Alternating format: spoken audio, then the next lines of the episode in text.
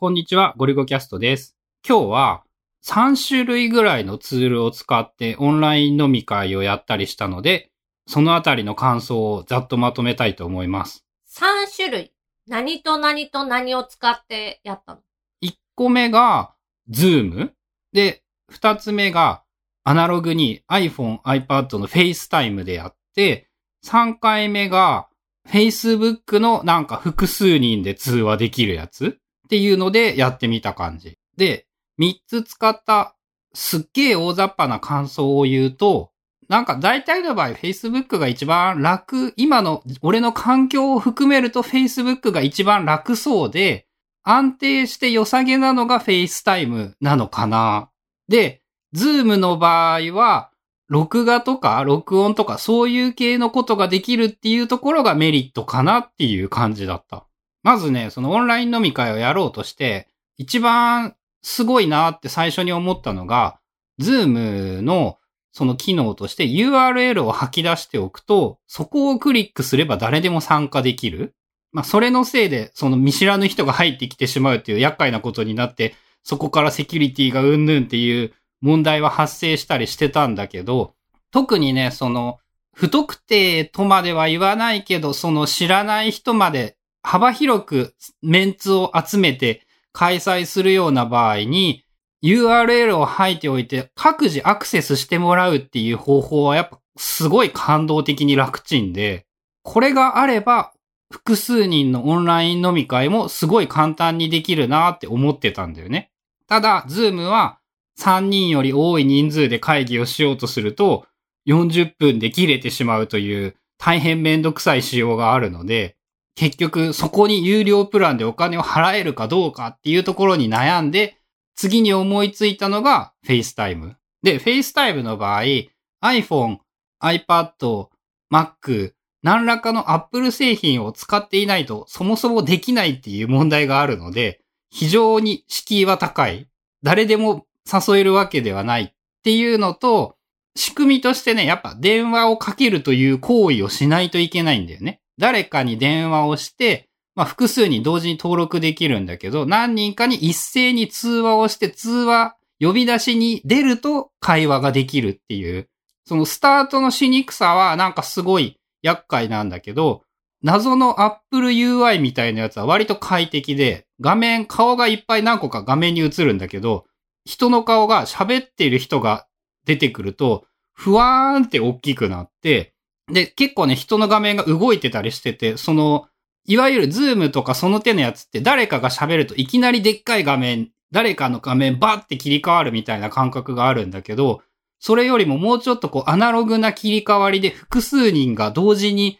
なんとなく喋りやすい感じがした。で、Facebook はざっと使ってみた感じ、なんか大体 Zoom と同じことができそうだから、さらに言うと、俺今 Facebook 自体は全然使っていないんだけど、大体の知り合いが Facebook 友達にいるから、なんか飲み会をやろうっていう時に誘う手段として一番簡単なのがこれだなっていうところで、特になんか画質悪いとか、その使いにくいみたいなことを感じなかったので、これで十分なんじゃないかっていう感想。ちなみに、この Facebook ルームっていう複数人でビデオ通話ができるサービスっていうのが、多分まだ全アカウントには開放されてない機能で、まあ割と最近、こう、今こういうの始めましたよっていうようなニュースで見てて、確かそれ使ったのその日とか、その次の日ぐらいよね。偶然、そのニュースを、なんかニュースを見た記憶があったから、Facebook 使ってみようかっていう流れになったんだけど、未だに、春菜の方では、そのルームっていう項目が出てこない。本来なら、メッセンジャーアプリとか、Facebook アプリとか、まあ、ウェブの Facebook ログインしてるときに、あの、メッセンジャー系、メッセージを送る画面の中に、まあ、ルームを作成っていうのが出てくるのかなだね、連絡先っていうメッセンジャーアプリを使ったんだけど、連絡先っていうところの一番上に、ルームを作成っていうページがあって、それを押すと、その URL が吐き出される。で、その URL でこれに来てって言ってもらえれば、電話ができる、通話、複数人で通話ができるっていうのが大雑把なイメージ。だから、まだ全員が使える機能ではないんだけど、多分その招待する、ホストする人が、機能が開放されていれば、誘えるのは誘える。普通のその一般ユーザーというか、まだルームが作れない人も URL を送って招待すれば入ってこれる状態ではある。ただ今少なくとも我が家ではゴリゴさんは開放されてるけど、春菜さんには来てないっていう状態なので、まあ、聞いている人の中でも入ってる人と入ってない人はいそうまあそこはあるかも。これ使ってみてね、その Facebook のやつはやっぱすごい楽だからね、こう、ゴリゴキャスト飲み会、オフライン、オンライン飲み会っていうのもできるなと思って、そういうのは近いうちにやれたらいいなって思ってたりするんだけど、あとはね、その、何回かやってみた発見というか、こう、楽しく飲み会をするためのコツとして、一番良かったなっていうのが、もう iPad1 個で飲み会をするのが一番快適で、もうイヤホンも何もつながずに、ただスピーカーから音を出して、その iPad の画面に顔を映して一緒に飲み会をしている。そういう、なんかね、もう極論相手の声あんま聞こえんくってもいいやぐらいの距離感がすごい快適で、その Facebook で飲み会をしたメンバーっていうのが高校の同級生とかだったんだけど、まず最初 FaceTime でやろうとしたら、えー友達の一人が iPhone が古すぎて iOS13 にできない。iOS13 にできないと、なんと複数人 FaceTime は音声でしか参加ができない。その一人だけがみんなの顔も映らないし自分の顔も映せないっていう残念なことになってしまうので、で、しょうがないから、まあ Facebook を使ってみたらなんか問題なく使えたって感じなんだけど、で、だから全員がそもそも準備してたのが iPhone、iPad で、誰一人イヤホン、ヘッドフォン的なものは準備してなくって、スピーカーから音出しっぱで使っていたんだけど、その、i、Apple 端末のそのマイク、スピーカーがうまくできてるのかなんか知らないんだけど、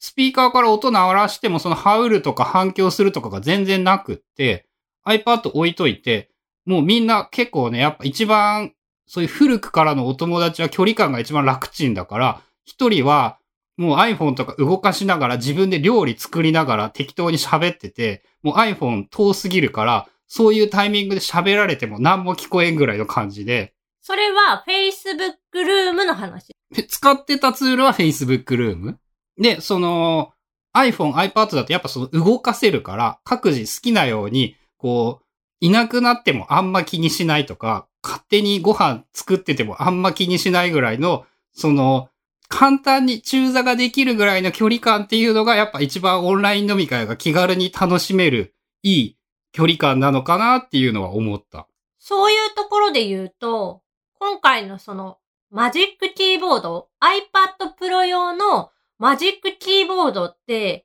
そういう時にもこう画面の角度が変えれる。スタンドとして、まあ、あの、ちゃんと機能もしてて、かつ画面の角度が、こう多少は動かせて変えれるから、そういう時にも使いやすいなって思ったのと、まあ、あともう一個あの、カメラを起動するときに、まあ、自分の顔を映すときにさ、自撮りするときでも、カメラの向きってあるやん。あまりにもこう下に、下に机の上に置いてたら、天井しか映らないし、自分の顔がうまく映る角度みたいなのを調整しないといけないでしょで、普段 iPhone の時とかって、充電スタンドに立てると、若干こう上向きすぎてて、自分の顔よりも天井の方が映っちゃうから、間になんかこう挟み込むっていうか、なんかこう挟んで角度をこう調整してたんだけど、このマジックキーボードって角度自分で変えれるやん、スタンドとして。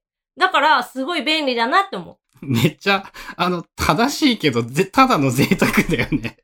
言っとることはめっちゃ正しいし、本当にそうなんだけど、そのために3万円払えるのかっていうと、目的は明らかに違う感じはするんだけど。そのためにっていうのはちょっとあれやけど、その普段キーボードとかトラックパッドを使って iPad を使っている人なら、その普通のキーボードフォリオ、 Smart Keyboard Folio よりも、こう角度が自由に調整できる。しかも結構しっかり固めに固定ができるから、こう使ってる間にくにゃんってこう首が傾くみたいなこともないし、自分が決めた角度でクイってこう調整できるからいいなって思った。そう、そういう意味でもね、あとね、やっぱカメラも当たり前に優秀でね、まあ画質も音質も言ったらいいに越したことはないなっていうのはやっぱ思って、まあ本当に音質を良くするためにはやっぱマイクとかヘッドフォンとか繋がないと良くはならないんだけど、そこはさ、やっぱその飲み食いしながらヘッドフォンとかはすごい嫌だからしたくなくって、とはいえなんか画質がいいだけでもだいぶなんか見る側見られる側的にもやっぱなんて言うんだろう。もやもやしているよりも鮮明に映っていた方が合っている感が強いっていう言い方になるのかな。まあそういうのはあるような気がして、もともとね、俺の場合とかだとね、基本外に出て人に会って飲み会をするとかっていう機会がめっちゃ少なかったから、むしろ今はね、リアルが充実しているんじゃないかってちょっと思えたりもしていて、問題はそういうのを開催するとちょっと楽しくって飲みすぎて翌日の調子が悪くなってしまうので、最近は20時から始めていたんだけど、20時からだと飲みすぎるから、今後は21時からスタートぐらいにしておいた方がいいのかなっていうことは思った。終わりの時間は決めてない。決めてないけど、まあ12時で終わるが一番わかりやすいかなと思って何回かは大体そんな感じ。もしくは誰かが辞めるって言ったらもう、あ、じゃあおしまいにしよっか、みたいな。まあ、あの、不特定で集まるんだったらもう何時に終わりますって決めといて、もうおしまいってするのが一番いいと思うので、まあそういうことをするなら時間は決めといた方がいいかなって思う。まあそういうわけで、オンライン飲み会。少なくともね、短期間に3回ぐらいやる、3回以上か。やる程度には大変楽しくって、まあ家にいながらでできる各自好きな距離感でいつでも帰れるしっていう意味でもいろいろよく割とおすすめなので気になった方は試してみると楽しいのではないかと思います。ということで今日はオンライン飲み会やってみて楽しかったんでぜひやってみるといいと思うよっていうお話でした。